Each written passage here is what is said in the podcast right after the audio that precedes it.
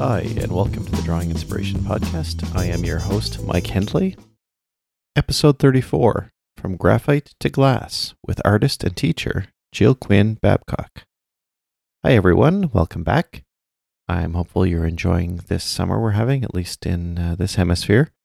It's been uh, very busy. I have had the opportunity to take some vacation for the last uh, couple of weeks as I'm recording right now. I'm on vacation, so I haven't been producing as uh, much artwork as normal. I'm trying to get a few things done outside around the house, and so that's been going well. I've um, I have been exploring a couple of other things that I'll talk about uh, maybe in a future podcast creatively, but um, it's been good. I was able to get a, a, few things done, which I'll talk about shortly. The Patreon I've been talking about is uh, is coming, so I would encourage you to uh, go to drawinginspiration.fm and subscribe to my newsletter. That'll be the first way that I announce it. And uh, you'll get advance notice of that. I will be talking about the tiers in a uh, future podcast, probably the next one. I've been kind of holding back on this for a number of reasons, but uh, I'll be talking about that in the next podcast and talking through the tiers and my thoughts with all of that and uh, I think you're going to enjoy it. I'm trying to do this to make this podcast uh, sustainable. I started this podcast because I wanted to get better uh, by talking to other artists, and I've heard from so many of you that are benefiting from these conversations, and I think that's wonderful. And I want to be able to keep this moving forward. And there are costs around that. There are things I'd like to do in the future. And so I will be providing an opportunity for us to work more closely together uh, as patrons and supporting this podcast. So keep an eye out for that. So uh, yeah, I've been doing more work on a video course. So I'm going to be doing my first video course. And so I'm still specking that out. I'm going to uh, wait till that goes live, but I have been doing a bit more work on that. I haven't recorded it yet, but I'm just laying out the script and what I'm going to cover, and I'm excited about that. I've talked often about uh, the ability for us to kind of break down what we do and being able to explain it to others makes us a better person in that skill. Um, in this case, a better artist. So I think being able to look at your work from a different uh, point of view and then being able to share that with others is helpful. And I've done this with other th- skills and other things in my life. And uh, I enjoy teaching. I really do love doing that. I'm going to start with a video course and then move from there. There is uh, something tied to Patreon, which I'll talk about in a couple of weeks. I'm hopeful maybe by September I'll have an opportunity to push that course out. So uh, keep an eye and an ear out for that, and uh, that's going to be cool. So, as a matter of pieces that I've worked on, I did finish that toad, which was a wonderful array of textures in graphite, and I'm really happy with the way it turned out. I think I'm going to do another frog or two. I don't think I've done a whole lot of uh, frogs or toads in graphite. I've tended to do those in um, on my iPad using Procreate. So I'm probably going to do another one just because I find the textures, it's such a nice mix. And, you know, they're wonderful animals. And so it was, uh, I really enjoyed that. So I'll uh, provide a link to that. And the other one that I uh, that I finished was a dragonfly emerging. So this was based off a uh, a photo I took around the edge of our pond. We tend to leave the grass a little bit longer such that uh, when the dragonfly nymphs kind of crawl up, they can crawl up these pieces of grass and and just lodge themselves, and um, then these beautiful dragonflies emerge. We love the dragonflies because they eat the mosquitoes. so when they emerge, it is wonderful and uh, so much nicer to be around the pond.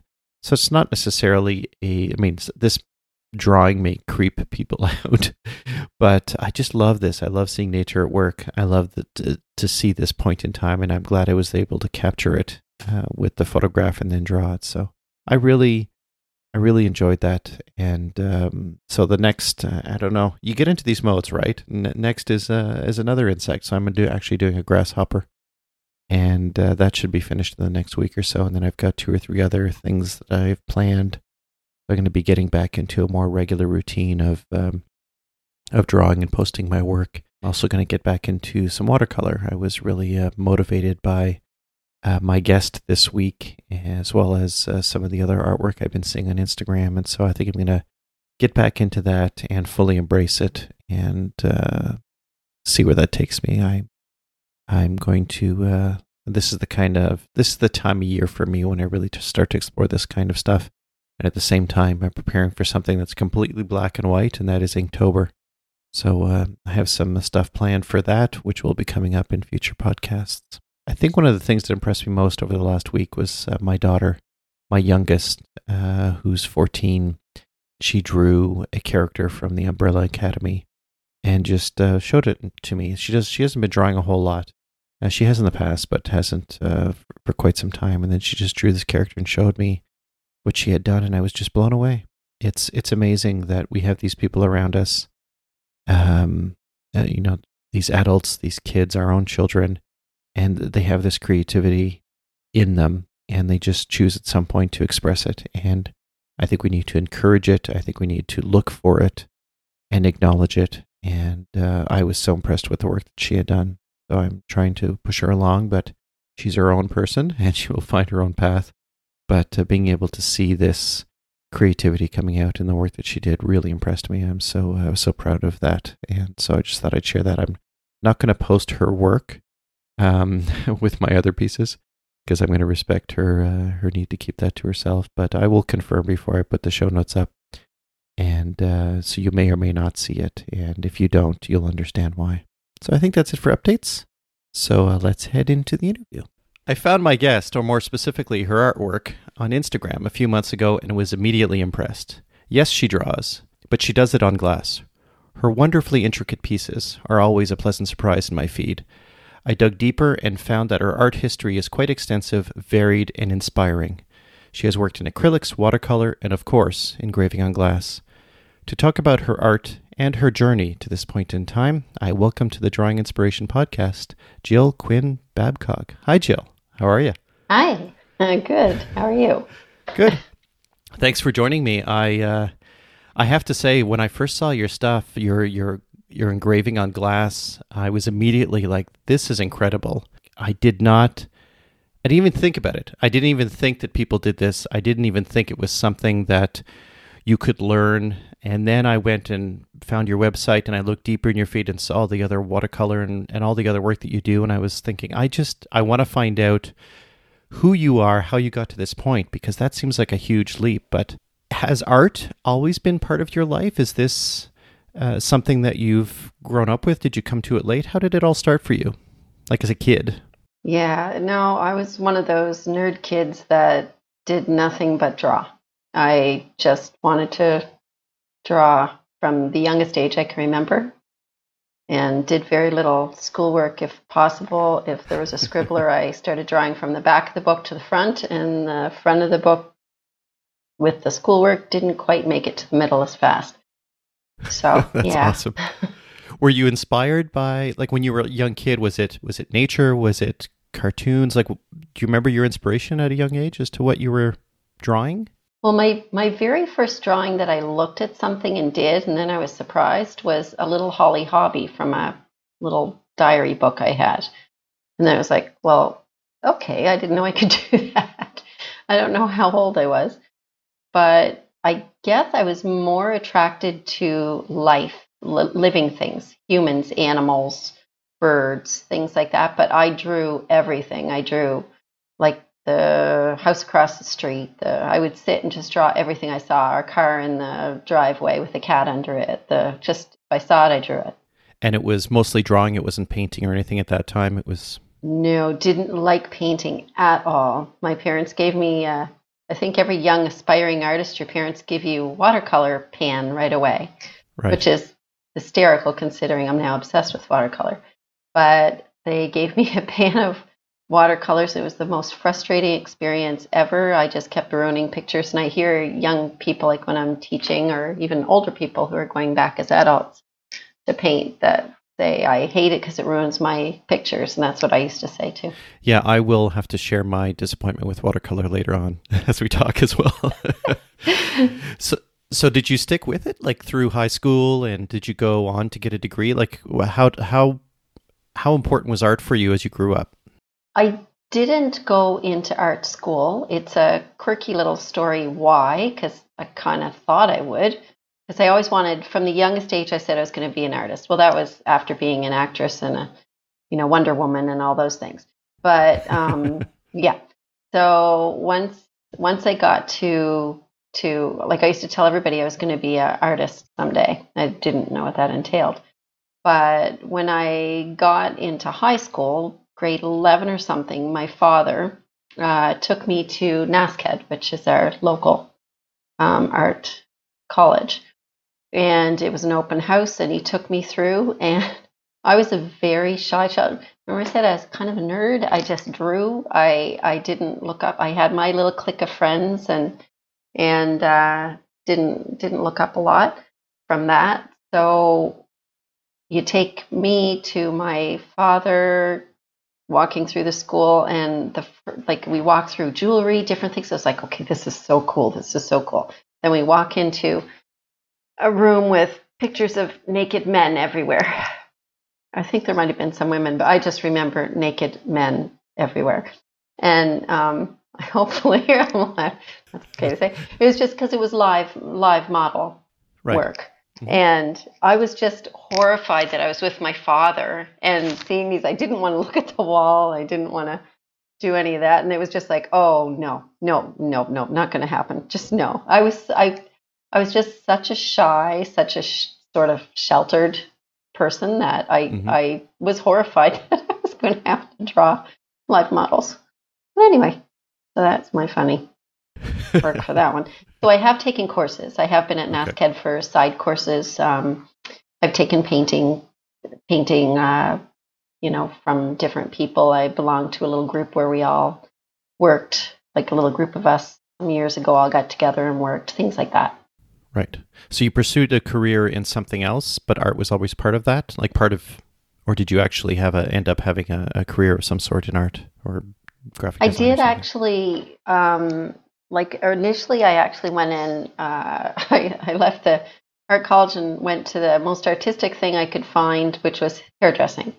So I went to college for uh, cosmetology and um, didn't end up working in that. End up uh, did a little bit, I should say. Then started managing a store and just went off for maternity and never went back to that. And as soon as I was on maternity, I didn't want to leave kids it was like okay art so i was doing at this point i was working with uh, chalk pastel uh, primarily and i bought a box. I saved money and bought a box and and uh, i think i was maybe 24 years old 23 i had a couple kids at that point and uh, yeah started the pastels and and really wanted was doing people and animals. So i started a portrait business just by going to the local market or whatever on the weekends mm-hmm. and putting advertisements because I was in a country area then.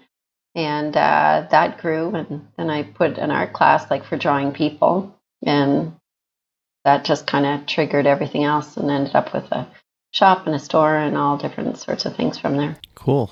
So when you did the pastels, was that your first kind of business? Was that the first time that you sold your work? Yes. Yeah, not in, not including selling a pencil picture of Wonder Woman in grade seven or eight for I forget what. I was thrilled. It was my first, I think, fifty cents or something. So was it this was Lynda like... Carter Wonder Woman, or yeah. was this the comic? Yeah, Lynda Carter. No, it was a, it was oh. actually a like just you know a generic yeah. Wonder Woman, which okay. I can still remember how to draw that pattern of Wonder Woman because I used to draw it over and over. That's so, uh, awesome. Yeah. So you started uh, doing these portraits mm-hmm. in pastel and so that was your first kind of medium that was I'm not going to say paying the bills, but was generating revenue for you, was working in pastels? Yeah, pastel. And I did uh, graphite portraits as well. But okay. pastel was my first foray into color, into uh, doing color. And I was like, okay, this is. This is working. It wasn't really actually. I shouldn't say that. Oil was my first. Um, okay. So I was I was working in oil at the same time. So what? Like I've never tried pastel, and my oil experience was marginally worse than my watercolor experience. But I, I think I just wasn't in the right mindset at the time. but I'm, I'm, I'm wondering um, about that transition. I think a lot of people, when they get into painting, obviously, the, you know, the first two big choices are acrylic and watercolor, and or oil. I mean, either way. I, I'm curious about that transition from acrylic to pastel. Like what what was that what made you jump to pastel? And and I'm just asking this because I think a lot of artists they dabble in different mediums as they move through life, right? And Yeah. I'm just wondering what was it about pastel that made you think I'm going to try this? Was it on a table somewhere? Was it another person's art? Like what pulled you into pastel? It it was really sort of simple and silly, I guess. I our local art store um, at that point was Loomis and Toles in Halifax. This this shop that's it's not like that any not there anymore. Same, but it was like going. It was like my husband going to the hardware store. You know, like I'm like Tim the Tool Man, only Jill the art person going into the the shop, and it was I would always see things and wanted to try everything. Absolutely everything that was art, I tend to want to try. Like, really, it's annoying. So, uh, I guess I don't have time or ability to do all of those things. It just looks so fun. So, um, I saw, yeah, it was a big box of pastels, like of chalk pastels, a big one with a lot. It was the portrait series or something, but it was a it was a big box that had a hundred some pastels in it and uh, it was like i'm spending the money on it and off i did so and then i started to start it out and you know there was no youtube so i just kept playing i couldn't figure it out by watching anybody but But it was Yeah. far less frustrating, I guess, than watercolor. If you were reflecting back on your watercolor experience at the time. oh at, at that time yeah i Yeah. still i still tried watercolor here and there and pretty much wanted to um I don't I don't know about other people whether you're working just for fun, for business, for anything else. You can paint things and then you can get so frustrated you're ripping a piece of paper up in a not very nice way. Mhm. So, um, so I was I was really I was really working probably I I guess in oil at that point. So I had my parents had put me in a course, an oil painting course when I was 18 at the college. So uh, I I did that and then just sort of kept working on it. Yeah, the I don't- yeah, and then went on to pastels, which I found easier because I didn't have the drawing time, like the drawing time Right. it I still had to worry about it because it's dusty and messy, but I could stack it somewhere easier. I could put it away easier. I had little kids. and it sounds like is it would it be accurate to say that your parents were quite supportive of your artistic endeavors because it sounds like you know with your dad taking you to college and your folks um, getting you into a painting course did you have that kind of positive support through your, Um, your my journey father, my father was pretty interested in the idea. He liked that, like he'd be sitting on the couch and I would, you know, with his head leaning or on his hand or something, and I would sit and draw him when he didn't know, and then show it to him. And that, so he was the one that was really the the push for that. It didn't come from my mother's side. okay that's good i mean it's Yeah. good whether you start early in life or later in life to have some uh, some cheerleaders on your on your side or some people around you that that help to kind of push you along and give you that kind of endorsement right and Yep, for Um, sure. I He think- wanted me to do landscapes, though. Oh did Every painting was, why don't you do landscape? so he'd like it better now because I do I do stuff that has land in it and trees and things. So he prefer it now if he was around. That's awesome. So the pastels, were you doing commissions? Is that when you were doing people? You were doing commissions mostly. I was, yeah. Yeah, it was, we had just because of the smaller community, the little paper that went out to everybody got seen quite in a widespread area. So I'd, I'd be pretty busy with it. And then I started classes and that was busy as well. Okay. Actually, how I met my, my best friend was she came to my first class and we've been best friends ever since. It's kind of neat. Oh, that's cool. Yeah, I think that's. I'm impressed you did that because I mean there are so many artists that take that a similar journey. They learn something and then they teach it. Many don't take that second step teaching, and I, I honestly believe that for you to get better at anything, you need to teach what you know, uh, and that helps you to build your skill. Did you find that by teaching pastel that it made you a better pastel artist? Did you? Well, the pastel I didn't teach in. I taught only in drawing. oh, okay. Um, okay. Now I teach and I'll, I'll do some watercolor classes as, and stuff as well. But Right. at that point, I wasn't teaching pastel. I was only teaching drawing classes. Like, you know, I was like, well, I can look at things and seem to be able to draw them. And you and you learn. Like my thing that I would always tell people and still do is I've messed up so much. I started like working, making money in art, well, my third, like 31 years ago, I guess now, which sounds really scary. 30, 30 years ago. Okay. I just didn't stop. I just kept going, but I made like from a young age, I just kept going, kept going. So that was my only difference from students that I met that were adults or or friends that said they used to draw. So, so same same thing. I said the only difference for whatever skill level I have or whatever is that I was just the kid that was drawing and I just didn't stop.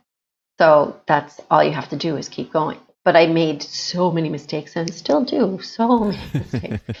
so every every mistake in every medium you learn. So I can cut corners a little bit when I'm showing people what to do. So in, in a medium, like if they want to, it's almost like it's not cheats. It's just, okay, if you do this, this is the result. So you might want to avoid doing that. Right. Um, like how to help them draw more accurately, um, little tricks, you know, how to not make mud consistently with your paint, you know, lots of fun things like that. So, do you find when you go, like, if you think back to that, moving from one drawing to another, what was it that was motivating you to do the next one? Is it you want to try a different texture? Is it you want to try and capture something you haven't before? Is it just a need to have pencil and paper? Do you remember what was kind of driving you forward? Whether it was whether the previous drawing was successful or not from your perspective, because we do walk away from stuff and think I, I could do better next time, or that was really really good.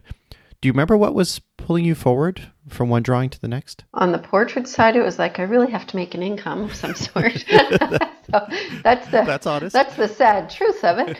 But um, but it's the fact that I I just I'm genuinely obsessed with art. If I if I've discovered that definitely over the years. If I do not, if I have a, a stretch of time, like even a week or two weeks, where I'm not working on one of the things I need to, something artistic, I start getting almost depressed. Like I, I, I get edgy. It's like it's the same as you know you have to go out and get fresh air and do exercise to kind of keep your mojo going there, to Mhm. keep your your uh, your system happy. And it's definitely like that with artwork. Like I, I have to.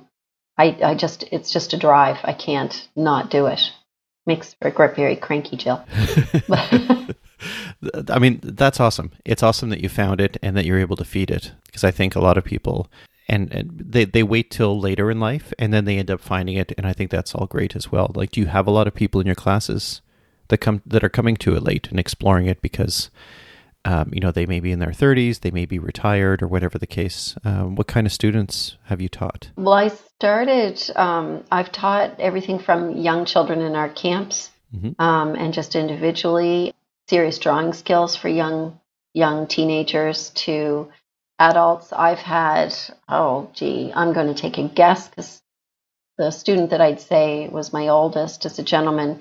I'm going to say was probably in his mid 70s, and same every almost like well, not even almost every adult that came in said, I've either, I've always wanted to do this, or I used to draw when I was younger, and then, you know, life gets in the way and off my career goes, and, and drawing and stuff stopped. And then that's when, uh, and I do gr- groups, of course, but, or did groups. Now I only do private because I don't have my studio the way that I did before. So Okay. I do one or two students at a time, or I do private, but they and they only come in for little times because people always know exactly what they they kind of want to work on, Mhm. and people get dis- and they get discouraged. So when they come with me, it's like don't get discouraged. Like like you're gonna things aren't gonna work the way that you want them to all the time, Right. but just just keep going. That's the only thing that's you know holding you back is stopping.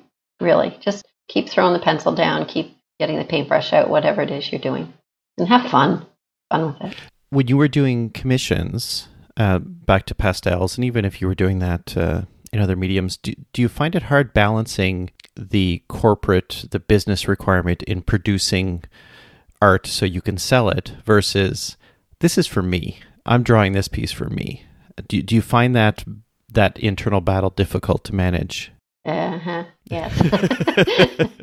That's I think everybody I know who's an artist too, it's this it's this this thing, like the work that you have to do to produce your income. and the work that you do because you're just wanting to do something. So I'm I'm more now, I'm just really now in the spot where I still do commission work. I still whether it's in glass or paint or whatever, but I'm saying no to a lot of work because I I want the time to uh it's basically I'm going to engrave what I want, I'm going to paint what I want and have it fall from there because there's a lot of there's a lot of pressure on artists when you want to do it and you're really hoping to make an income off it. I find there's a lot of pressure for you to do to streamline into something like my father wishing me for me to do landscapes.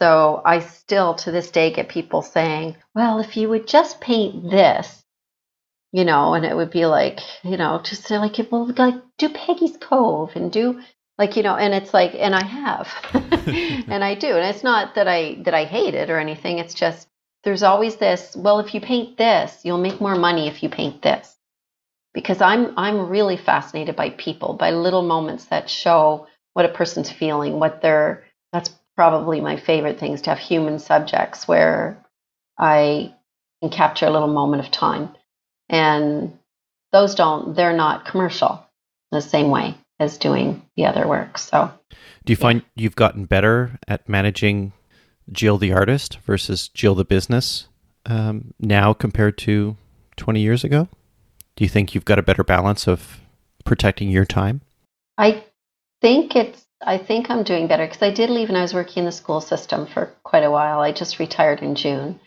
so um, I was working in around that for uh, 11, 12 years. Okay. So I I am getting a lot better at it, except if you talk to my children, my my oldest, their their thing is they'll say you are horrible at the business side. Like you're horrible at, you know, putting yourself out there and like I got on Instagram because you know, I have a 35 year old child who says, you got to be on Instagram and you got to be on these things. It's like, okay.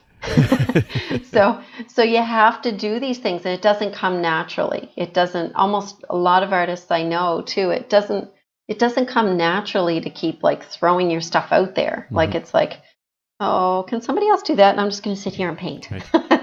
or engrave. And here, you you take it, you put it somewhere. so I fight against that probably more than anything. So, like on the Instagram point, do you find I do want to do a future episode just talking about the Instagram impact on artists because I think there's tremendous positive experiences that can come from it, but there's a huge negative component to that. And so I'm wondering if what your experience has been because you've got these experiences now where you post a, a, th- a piece that you maybe think is okay, right? And all of a sudden it gets more likes than the, the stuff you thought was great. And so now you have a bunch of little voices that are amplifying things for you and do you find that pressure are, are you are you letting that hit you at all or do you block it do you, do you feel that that's problematic when you post stuff to instagram and you get the kind of why aren't people liking this or why are people liking the wrong thing do you does that bother you does that happen i don't know that i'm giving it as much thought as i probably should because I, I I usually go on Instagram and I see your stuff. I see like it's like okay, what did everybody post? And I'll go on and and I tend to get inspired by a lot of the stuff that I see and go, holy crap! Like how do they do that? And this is really cool. And I'm and I get inspired, and then it's like okay, now I want to work. So I'm like like like like I'm all over the place liking things and looking up things and stuff like that. Mm-hmm. And then and then I forget that I have to look because sometimes people will comment. I and stuff. And it's like, oh right, no, I have to like, and I'm so appreciative. I just, I get like, I'm like a dorky kid, I guess. I well, no, they're more savvy on this than okay, I'm a dorky adult. I get, I get on. I just, it's like, oh, I get distracted by the thing that I want to see. Like, you know, that's not my thing. I already saw it. So, so I'm looking at somebody who's doing something else that but I, I, I, definitely see your point as it can. I, I did notice one thing that um, because I primarily do watercolor and I'm doing glass, and I I uh, if I get comments or get something, it's it's more often. I think I've sort of veered my Instagram into the glass, mm-hmm. So the art side doesn't get. Um, it's sort of like oh she draws too. You know, like you know, so so it's like, oh, so I guess so, because then it's like, oh, but I really like that so maybe I do do that. I suppose too. Well, I was the Long same. answer. I was the same way. I, I I went through your feed and I saw all the glass, and it wasn't until I kind of went down below that I saw everything else, and then found your website and and on from there. But I mean, this is the phase that you're in, and I think it's good that you're, whether intentionally or unintentionally, providing this buffer between posting your work and looking to see how it's received. Um, so that's good. Yeah, it's it's there's there's nothing smart about it or thinking it's just a just a case of oh yeah, like in you know it's like oh and I know I haven't posted for a few days I'm working on something that or just some orders that I can't put on. I can't put them on Instagram, so it's I've got a you know like uh, and then I've got a voice in my head that oldest child voice that's saying post every day. Right. like, oh, okay. okay. but you are inspired by by other artists, which is kind of cool. I mean, Oh, Instagram serves that. absolutely. Yeah. hmm Yeah, I love watching videos. I love seeing the art. I love, like, it's like, oh, that's how you do that. And I don't know if I can do that, but I, I never did it that way. Like, that kind of, I think everybody, maybe everybody's doing that when they're on. So I have all these people that I follow and, and just, I just love seeing, I don't know, just seeing artwork is inspiring, regardless of which avenue it comes through. Yeah, exactly. So tell me about watercolor because you did you go from pastels then into watercolor eh, because you've spent a significant amount of time probably. yes, Yeah. pretty directly. Okay. And what what pu- pulled you into watercolor? Was it something a certain type of art, an an illustration, Yeah. or what pulled you there? Well, it was it was pretty direct actually, and it was like, oh, I may as well do this. Um, years ago, I I ended up getting divorced. I know my stories always get too big. Um, I lived on our eastern shore in my first marriage and had a few kids and stuff, and I had a shop.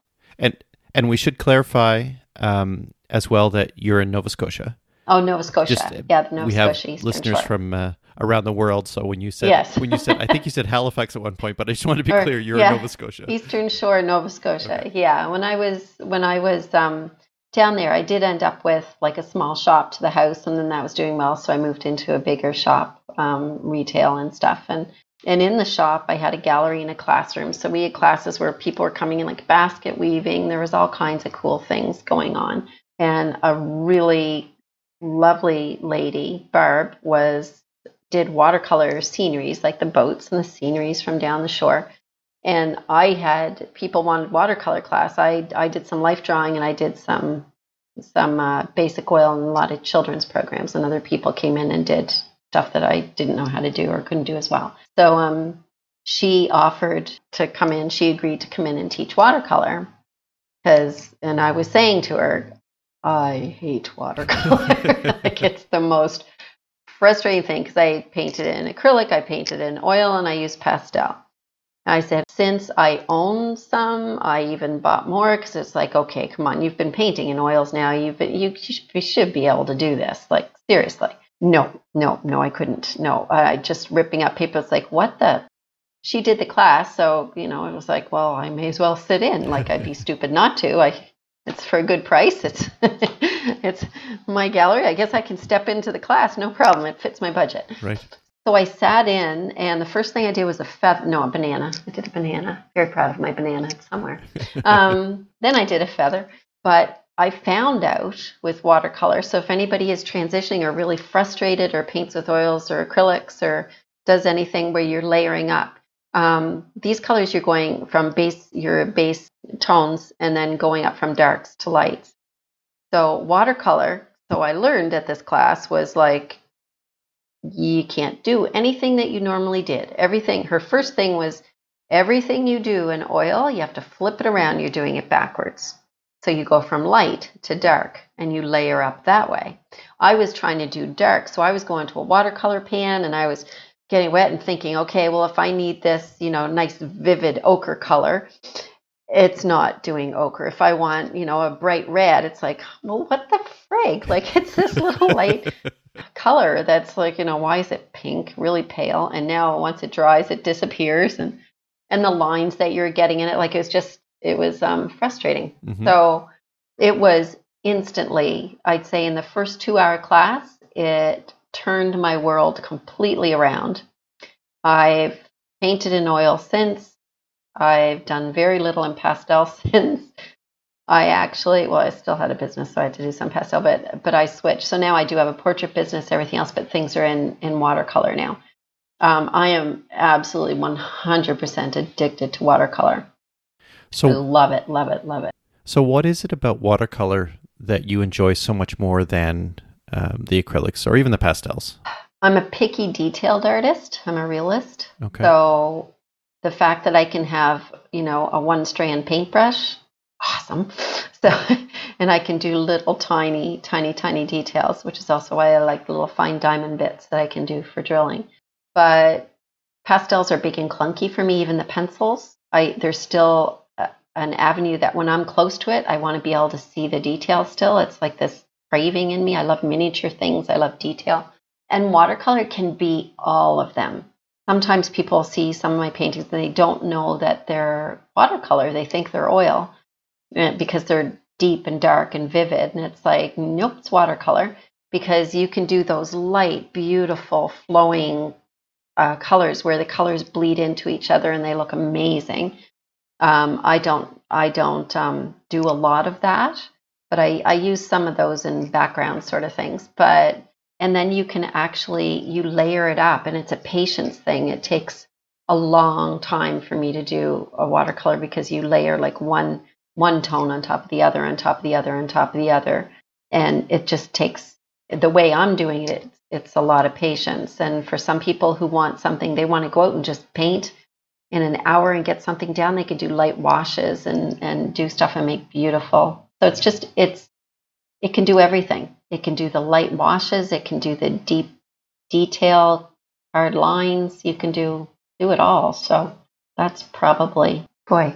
I guess I like watercolor, but anyway, You're making me think I gotta. Yeah. I, I keep wanting to to do more watercolor, and I haven't. and so, I um yeah, I, I like my graphite.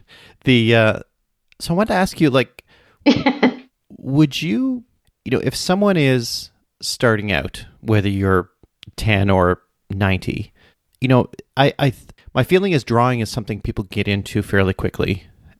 Do you think something Yeah. like watercolor, do you think in that case it's probably worth taking a course, whether online or in person, more than any other medium to avoid that frustration? Do you think that's a wise avenue? other people might be smart enough to pick it up and know what to do. Right. Because I I tend to pick things up and just kind of start dabbling and seeing what it's doing. Watercolor was the one thing I couldn't pick up and dabble with the same way. I I needed that voice and that person. And maybe it's because I was doing oil and acrylic first. So I had that mentality. So it's actually useful to take courses or learn on on any medium you want really because it'll it can stop some of that frustration. It can boot you ahead in your in your spot that you're at. It can you know you can be at a different level when you're first starting than if you spend the first you know 6 months just trying to figure out how to do it. And then maybe we'll give up on it. And a lot of people give up on watercolor. I hear it all the time.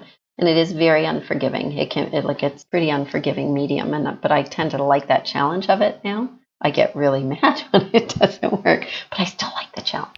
Have you ever worked with gouache, or has it just strictly been? Uh, Yeah. Yeah. Yeah, uh, but not a full painting or anything. I use Okay. it. I use it more um, just to dab into spots on my watercolor. Just to bring in. So I do Some have. I have quite a few colors in it. Okay. Yeah, like or or strands. Like if I'm doing somebody's hair and they have dark hair, their hair is actually at the start. If you see the start of the pictures, it scares people because their hair is purple and pink and red and and everything else. And there's all the layers that go up, and you see the colors till right. I don't actually use. I use a white at the end for little highlights, but I I, I do not ever use black ever. Okay. I don't use didn't use it in watercolor or oil. I don't use it in. Um, I did use it in pastel, sorry, but I don't use it in watercolor at all. I mix to get the black, so it's the layers. So it's yeah, it's just take classes. That's probably a good idea. yeah, I hear you. I'm still.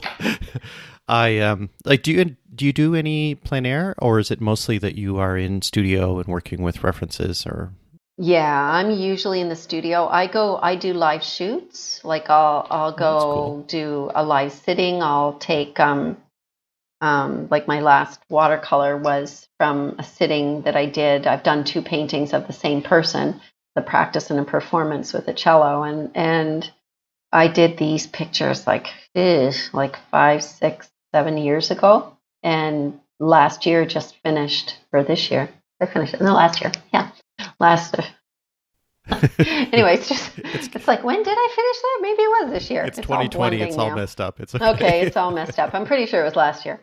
So yeah, you then I go back through the stores of of photos that I've taken, but I actually I really like drawing because my my watercolor is very detailed and it takes a lot of sometimes months to layer the layers. I um I I like to do drawings live but I'm not. I don't use the watercolor as a wash, so the plein air is not as fun for me. I I will bring that as I'll do that as a pencil.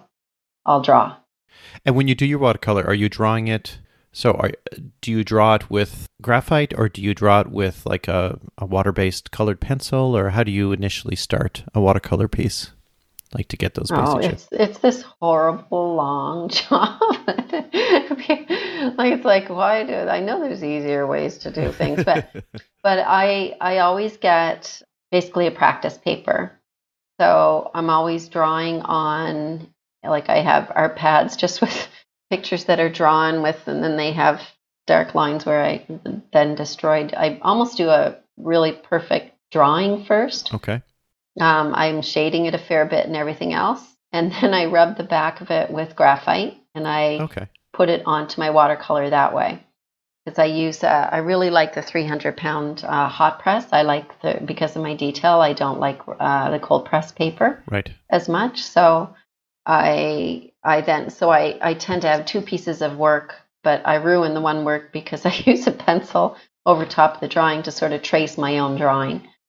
And but then I can draw because I can draw fast, so I can I can draw and you know it doesn't have to be perfect. I can erase, I can leave the lines. So there's a lot. It's very freeing for me to do that, Mhm. and it really gives me a, a look of because I had one one picture that painting that I did is foreshortened because of the um uh, it's a painting resilience. That's one that went to France. It um her legs were foreshortened. She was on the top of a mountain, Okay. and be Jesus, the the drawing for that like took me forever because I couldn't. I it was tricking me. My the my eye was my brain was telling me one thing, my eye the other. right. So yeah, That's so the one that's on been your drawn website. a couple times. Uh, that should be on the website. Yeah. That's on the front page, Yeah. I think. That's a beautiful drawing Yeah, painting.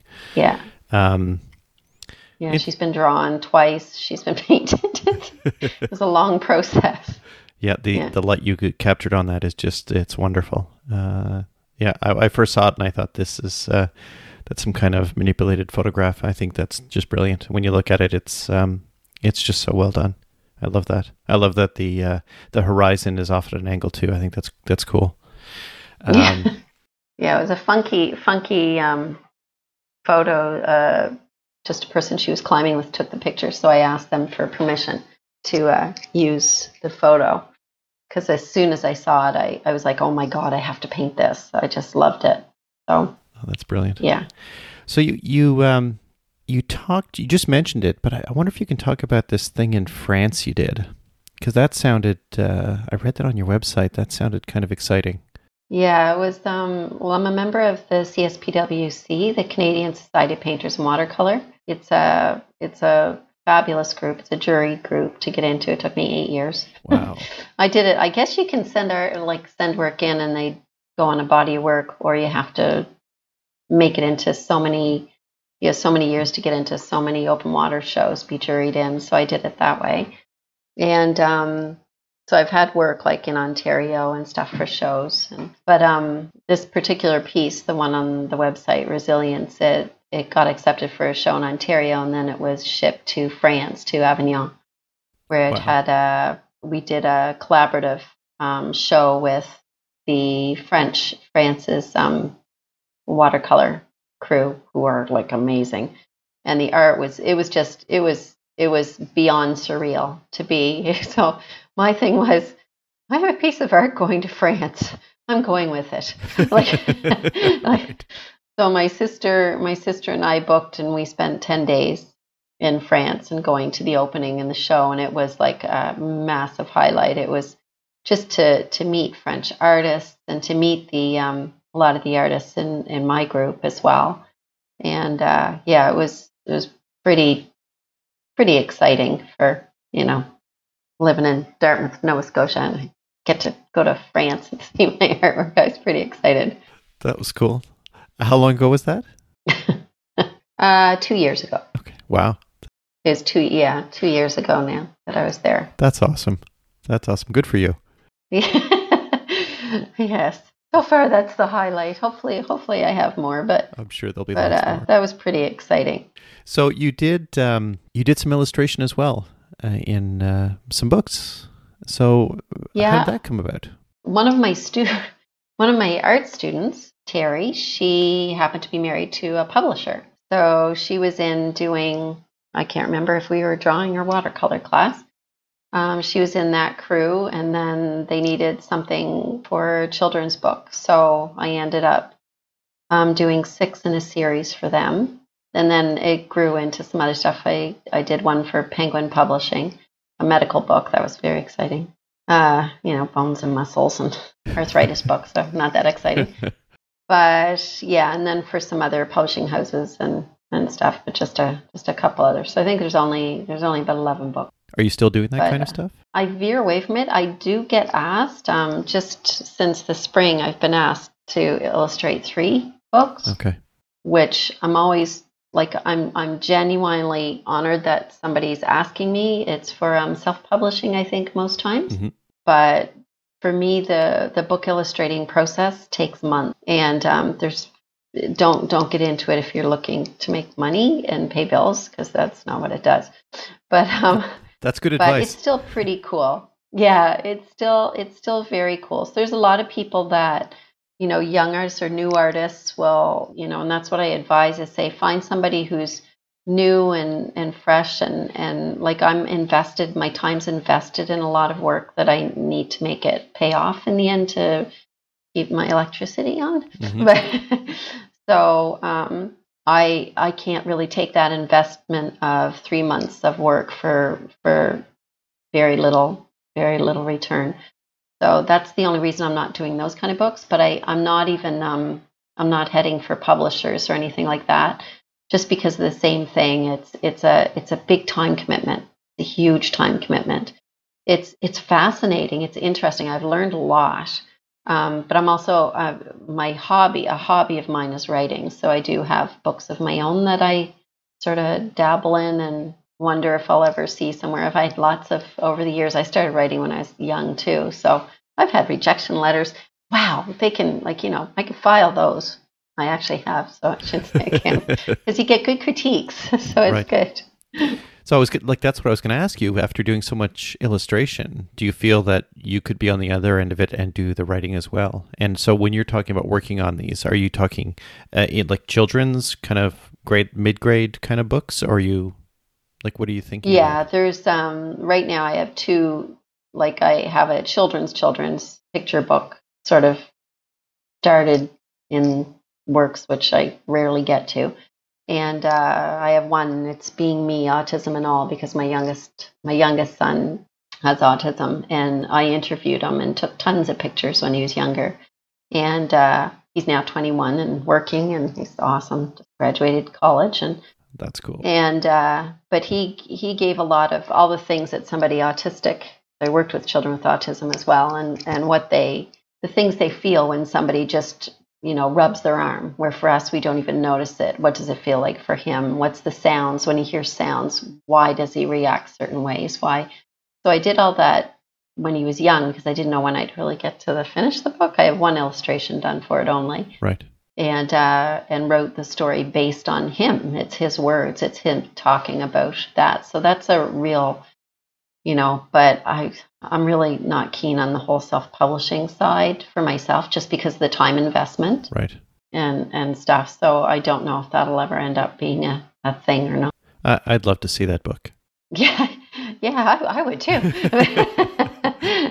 Have you thought about um, like running a Kickstarter or something like or for a book like that? I actually, I actually did get um, some people recommending that, hmm and uh, so I had, but it's it goes right back to goes right back to me in self promotion too. Okay, like right. I'm like it's like oh I'm asking people to do that. That doesn't seem right. Like so it's so funny. So it's a head. It's a yeah. It's very much a head game on that side. So I I probably should. I forgot that people told me to do that before till you said that, and I probably as soon as I hear it's like oh I can't do that.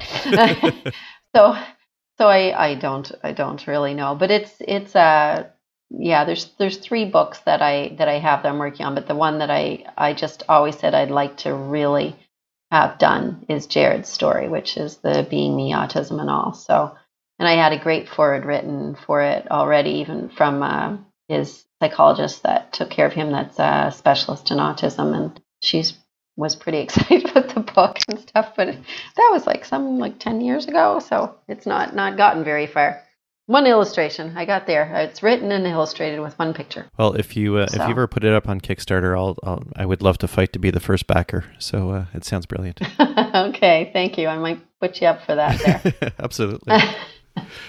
So from there, um, so you've done illustration. I mean, you've done so much stuff, and now, and I don't know when this started, but now you are drawing on glass, and this amazed me because you've shown pictures where you draw with marker and then you come in with the tools and actually do the rest of it, which I don't understand how you do, and you get the and you get the elevation and, and the textures and all that. But can you talk through how you came upon doing this drawing on glass, this engraving work? How did that happen? Accidentally. I, it seems like there's weird stories for most things I do. Um, a f- close friend of mine um, that showed me, sent me this this link or whatever to people making ornaments using plastic ornaments that you just use a Dremel and you engrave, and then you can see the white that's underneath the color of the red or gold or whatever ornament, and you can Okay. engrave an ornament. So I was like, well, we have a Dremel that I really don't ever use. Like, why would I really? Well, I, I did use it for something else, but that's a whole nother business. So we'll just anyway. That was another art thing. But but yeah, so I I um thought, oh, that looks fun. I'm going to make her one for Christmas. So I did. I made one. that was like that was pretty cool. And then it was like, hmm, can I engrave glass? So then I got some glass pieces or whatever, and I ended up um, that year. I think that year I ended up making a little piece of glass with, and I didn't know anything about glass engraving, so I had it. I I had the Dremel with the metal piece, not a diamond bit, Okay. and I actually engraved everything without a dime like and it was hitting so pieces of glass were like even chipping away on the edge very rough the kids love them but they i did sort of drawing on the glass i didn't do any deep engraving because I, I would have just smashed the glass to smithereens and and did these pictures just on them of something that they would love like a place they were at sceneries things like that Right. yeah, and they they really loved them. It was like, oh my god, you should like this is really cool. You know, it was like, okay, all right. Oh, there's got to be more to this then. And uh, that's pretty much where it started. And by a year later, for Christmas, I was using diamond bits and things, so things I could actually cut. And then I was on YouTube. I was um, learning. That was that was how I was like, okay, there's got to be a way to do this. So uh, Lady Leslie on YouTube. I was watching a lot of her stuff and really admired it, and and she sort of coined the phrase "painting with diamonds." And uh, so, if I ever say that, it's stealing from her because because it's uh, it really is like painting with diamonds because you you very quickly learn that it's it's not as simple or as easy. Like I learn every time I touch the glass, I I learn something new, huge, tons of mistakes. It's uh, but it's it's quite addictive as well. And supplies have to I have to get them. Like the, the supplies aren't something you just have locally. It's it's uh, Are, so are you still drawing with uh, like a a Dremel type tool and diamond bits, or is there, or do you have to advance to like a different type of tool to get the the intricacy that you do? Um, well, I was using a Dremel up until the fall last year. Okay. Um, I used a Dremel with the uh, oh gosh, I do know the name of it. it just popped out of my head. With the extended arm, like the corded arm Oh, that okay. comes off it, the the attachment. But um, I burned through over time. I burned through three Dremels. It was getting quite expensive. So because this was really turning into a business, I was really selling, starting to sell glass and everything else. Finally, maybe last summer it was, I just went in and it's like, okay, people are using micro micro motors, basically what a dentist uses. Okay. So it's I ended up getting one of those. It's an investment. So because I was investing as a business, I I did that and it's it's made the world of difference because it's it's not as shaky in your hand. It's not as rough. It's smoother Okay. and uh, and I can do a lot more detail just just being able to use that machine. And you use all kinds of bits. Like there's different all different types of diamond bits, which I get from all over as far as the UK, silicones, rubbers, Arkansas stones. Because you have to shade, you have to highlight, you do everything just like you do on a painting. Yeah, I'm just, you know, I'm looking at your artwork now, and I, I just, I look at each one, and I think I've got about 15 questions about that one. like I'm looking at the, uh, and and we'll, prov- I'll provide links to to all of this stuff in the show notes. But uh, you know, I'm looking at the owl, and you know, how how do you do the pupil in the owl? well, the owl, the owl, like as I'm as I'm going, I like I'm I'm improving. I'm still like learning. I'm still low end on on the knowledge on this glass engraving thing. Mm-hmm. So um, that one was done a nice because it was crystal as well. I think that's the crystal ornament. And it was it's actually cut very deep, so it's very 3D. It's, it, pho- glass photos horrible. It's horrible in photos. Looks so much better in person. But um, the owl itself, like the the owl's maybe three inches tall, so everything's really petite and small. So um, the pupils, everything. What I learned, and I was doing it incorrectly. What I learned is I can't leave black glass. I can't leave empty glass. I have to hit it with a even with a, a type of rubber bit Okay. um, anything just to give it some shade. But the pupil, I actually have to use a, a special stone that just smooths the glass. Everything's about does it the diamond bits cut the glass really can cut the glass really deep and you have to smooth it out and then you have to be able to go in and use different types of silicone to different hardnesses of it so that it'll go back and put depth of, of shading back in. So you have to smooth it. So I use a, a stone. It's a white stone called Arkansas. And I use that and I just you just push really light and that and then you have to go back and pull that shading back out. You have to or the, the white back out. And uh, so the glass isn't clear, but it's it gives it the look of the pupil. And then you hit it with a like at the very end I put in highlights and, and tap with the um a really small diamond bit and put highlights and eyes and pupils and things like that. But that's my shtick is doing detail. yeah, it's fun. so the white, like the really white areas, is that where you're like how do you achieve on glass are you are you digging deep for the whites and the darkers are areas that aren't worked as hard? Is that the difference? Um, or they're shaded out more. The the whitest white is what's being hit with the diamonds Okay. and isn't isn't being shaded back out again. Okay. Because I look at the owl and I see it's two feet, and you could see on one of them quite distinctly where the highlights hitting the front part, and there's a shadow on the back part. And I just, once again, I'm just blown away by your ability to to have that Yeah. tonal range uh, carving into glass, right?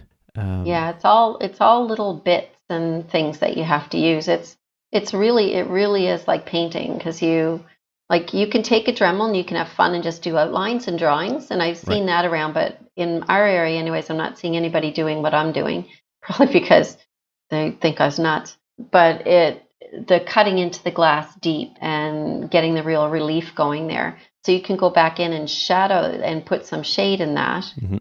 and you put that in specifically with whatever type of silicone or rubber that you put down on it. Okay. But um, silicone really, but yeah, and that gives you your depth of shadow. So you can you can cut the glass, make it really white, and then you can hit it with a silicone, which will give you a depth of shadow back.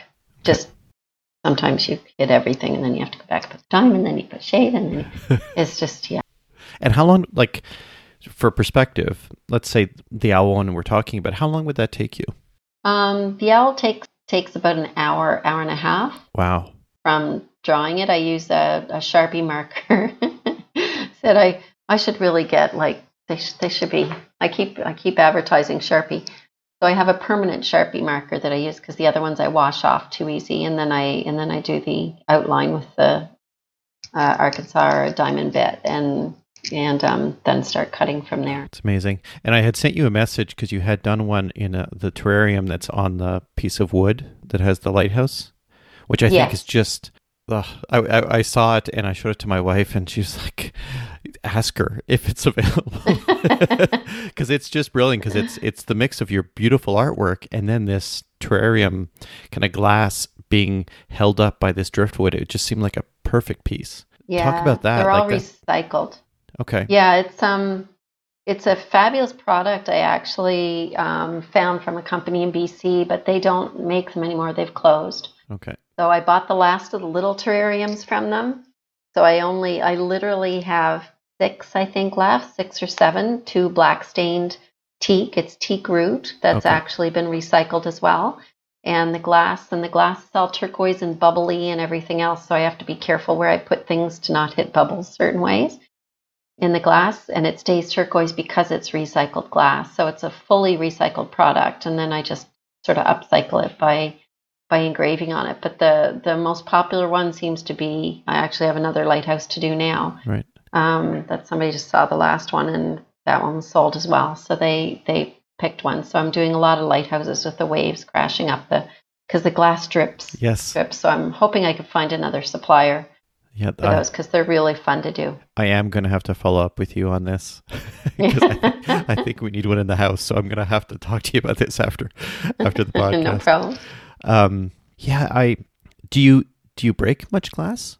No, uh, um, you have to have to watch and look for fault lines that are in the glass. Okay. Um, there's little tricky ways that I, I learned um, online that you don't see anything, but there's a, a weakness, and ping, the glass is all gone.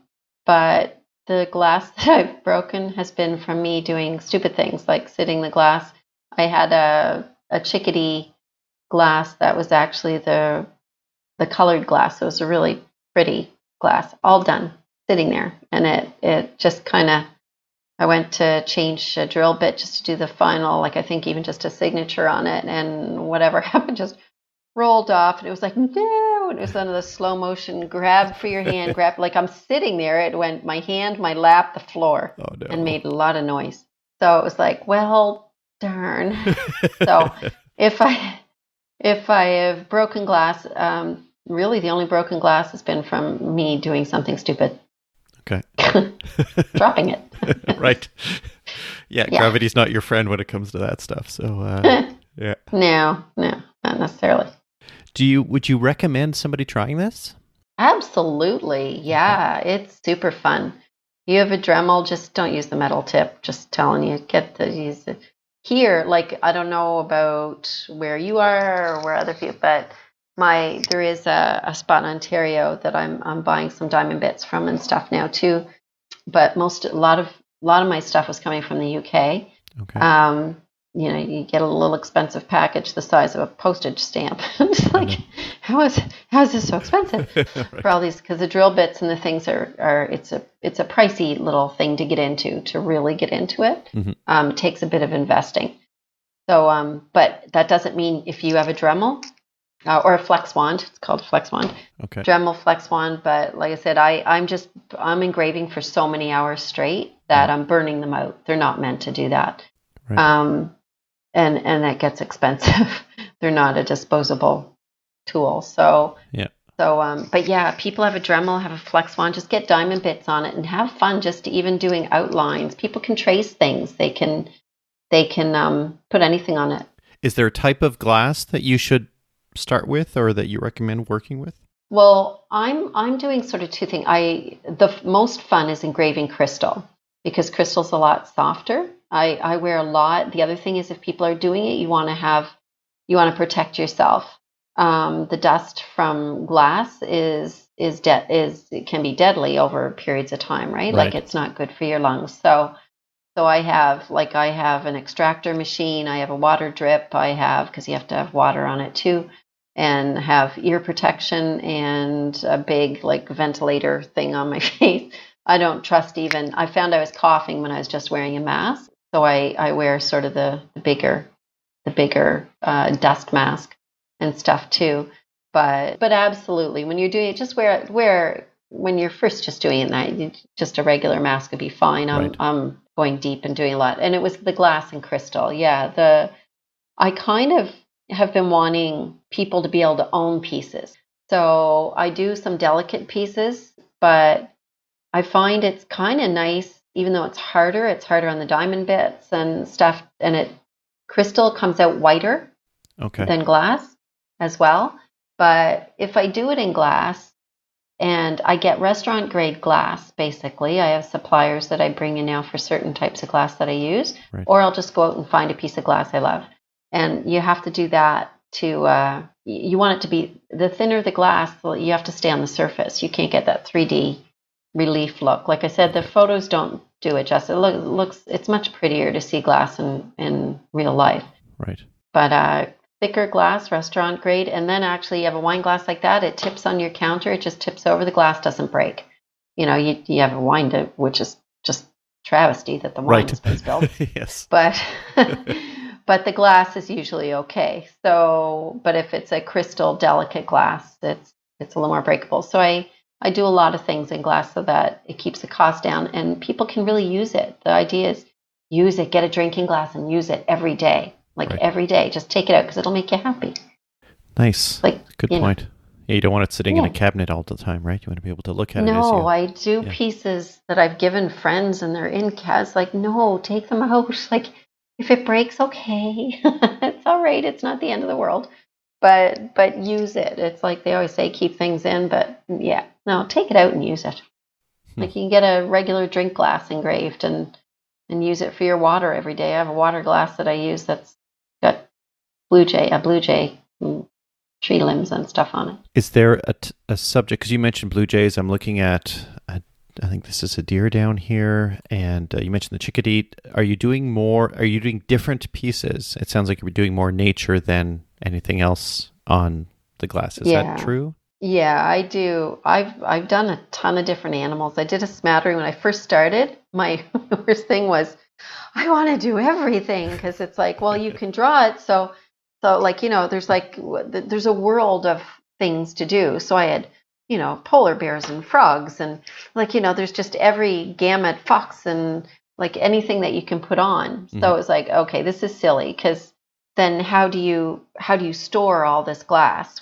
So now i'm selling it but how do you even put it out? Because so now i tend to repeat a lot of pattern like on the business side i love doing the birds so i do a lot of birds the buck the deer things like that. I mm-hmm. like koi fish like but i'll do a lot of repeat ones because they're they're also super popular and they're really fun to do.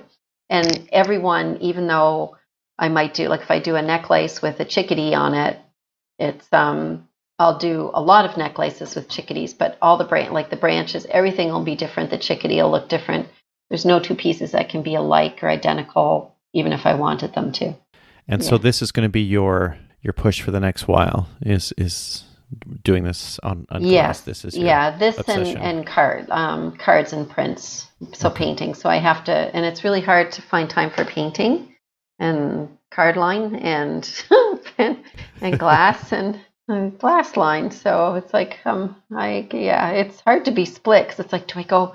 I'm standing there in the middle of the house going, do I go paint right now? Do I go engrave right now? I don't know which way to go.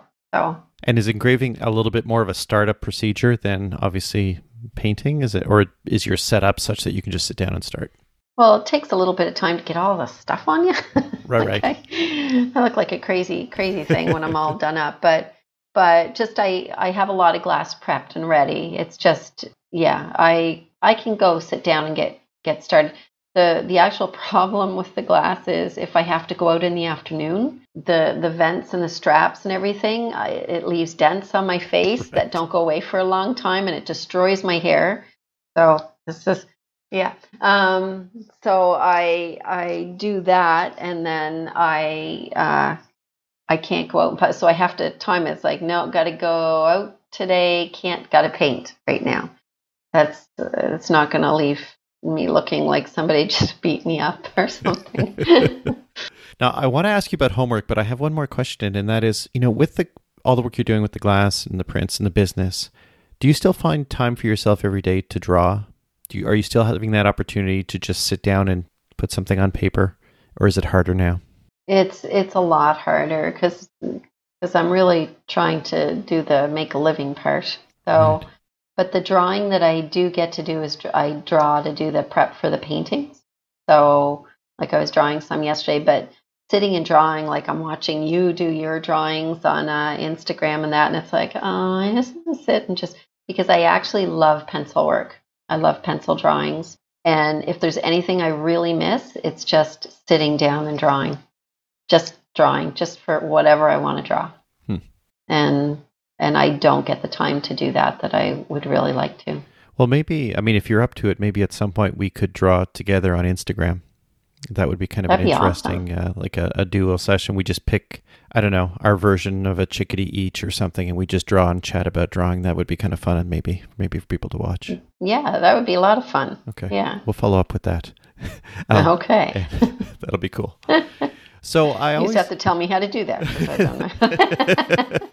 no problem. It's uh, we'll sort that out. So if, if you're listening to this podcast, um, keep an eye for us on Instagram, and if we do uh, move ahead with this, I'll post uh, like a notice in advance so people can uh, can know when to tune in. But that would be kind of fun, maybe.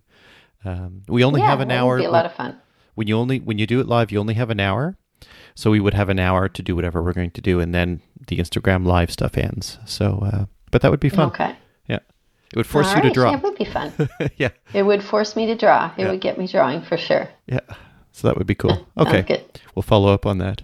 So I always ask my guests for homework because I always think it's fun to have an action uh, when when you're listening to a podcast, especially about creativity and about drawing and about painting. So, what's your thought about some kind of exercise that the listener could do? Well, it might be one that they've heard a million times already, but this is something that I tell students when they come to me. Everybody wants to have a completed picture. They want to do a picture beginning to end, and they're concentrating on that picture and doing it. My obsession, particularly in the earlier years when I was drawing, was it's whatever you like to do. If it's drawing, if it's painting, if it's sculpting, uh, whatever you can transport it into any medium that you're using. Mm-hmm. But a really good thing to do is to to improve is pick one of the things pick pick something on a day that you really like to draw or you're if it's drawing for example or you have trouble drawing. And like for faces i used to sit with a mirror and just draw my face. I drew, drew noses over and over and over drew ears over and over and over drew my hand over and over. Sometimes i still sit and draw my hand. Like it's don't don't worry about doing a completed piece every time you work. So homework would be whatever medium you're using, pick one spot of it, one thing. It could be a color mixing exercise. It could be um, like what kind of colors can you get? What kind of washes can you do? And take something that it's you call it scrap, but it's not really scrap because it's good to keep and look on mm-hmm. and look back on and do something repetitively. Um, just just have fun, like just staying in on that one subject. Don't do the whole. So if it's a whole face, don't do that. Like what is it? What is it you find most difficult or what is it you want to improve? If it's eyes, then look at eyes, look at them. Draw what you see, not what you think you see. So, and just draw one and draw another one and draw another one. Look at pictures, get magazines, put them up on your computer, do whatever you have to do, and just keep drawing. So, don't finish the picture, do one eye. Who cares? Just do one. And and see how you do as you progress. That's a that's a good idea. I've, I've always struggled with. I mean, as an artist, you always even when you're doing an actual piece, you struggle with, is it done? Should I work on this? Is it done? Um, but you know, done's better than perfect. And if you narrow your scope of what you're doing to, like you say, an eye or a nose, uh, it's much easier to achieve that. I think. And I, and I agree. Like I, for some reason, I've drawn my feet a lot. Maybe because I'm on a couch when I'm drawing. but the same thing. You, you, you look at like, what am I going to draw? Well, there's um, you know TV's on, but oh, there's a foot. I'll do the foot. Yeah, yeah, yeah. Good point. Well, there's yeah, there's always there's always the thing that you want to do better. Like yeah, just pick a section of it. Don't don't feel you have to invest the 10 hours in the full picture. Mm-hmm. Spend half an hour doing the same sort of thing from different vantage points or the same thing from from different aspects. However, however that works and and just do it. Yeah, just repeat it. And then when you go to do the big thing, it's going to be like, "Oh, wow, I've been doing this. I I got this. I got this." That's that's good homework. I like that. So, Jill, where can people find you online? Well, I'm on Instagram, obviously, um, just under my name. I have a glass website and Facebook site, The Artful Cut Engraved Glass. And uh, my name, Jill Quinn Babcock, is on Facebook and on on uh, .com. Okay. Okay. So I will include links to all of those. And I wanted to say thank you. Thank you for for responding to me reaching out and thank you for posting all your wonderful pieces. Uh, your work inspires me to want to do what I do and wanting to explore and, and I love being curious and that you that you were able to set aside so much time to kind of explain your journey to this point because I'm going to leave this conversation thinking there's stuff I want to try and there's stuff I need to do better and uh, I just wanted to thank you so much for for making the time available. This was great. Well, thank you for asking me. This is awesome. And you inspire me when I'm watching you draw and they're thinking I've got to get to it. So, right back at you. awesome. Okay. Okay. Thank you so much, Thank Jill. you. Okay. Okay. Bye bye. Show notes, including links to everything Jill and I spoke about, can be found at drawinginspiration.fm slash 34. You can find links to my social media accounts at drawinginspiration.fm, including my Instagram, which is Mike underscore Hendley, where I post all my art. Follow me or tag me so I can see what you've created recently. Until next time, be kind to one another and keep drawing. Theme music for this podcast is Acid Jazz, provided by Kevin MacLeod.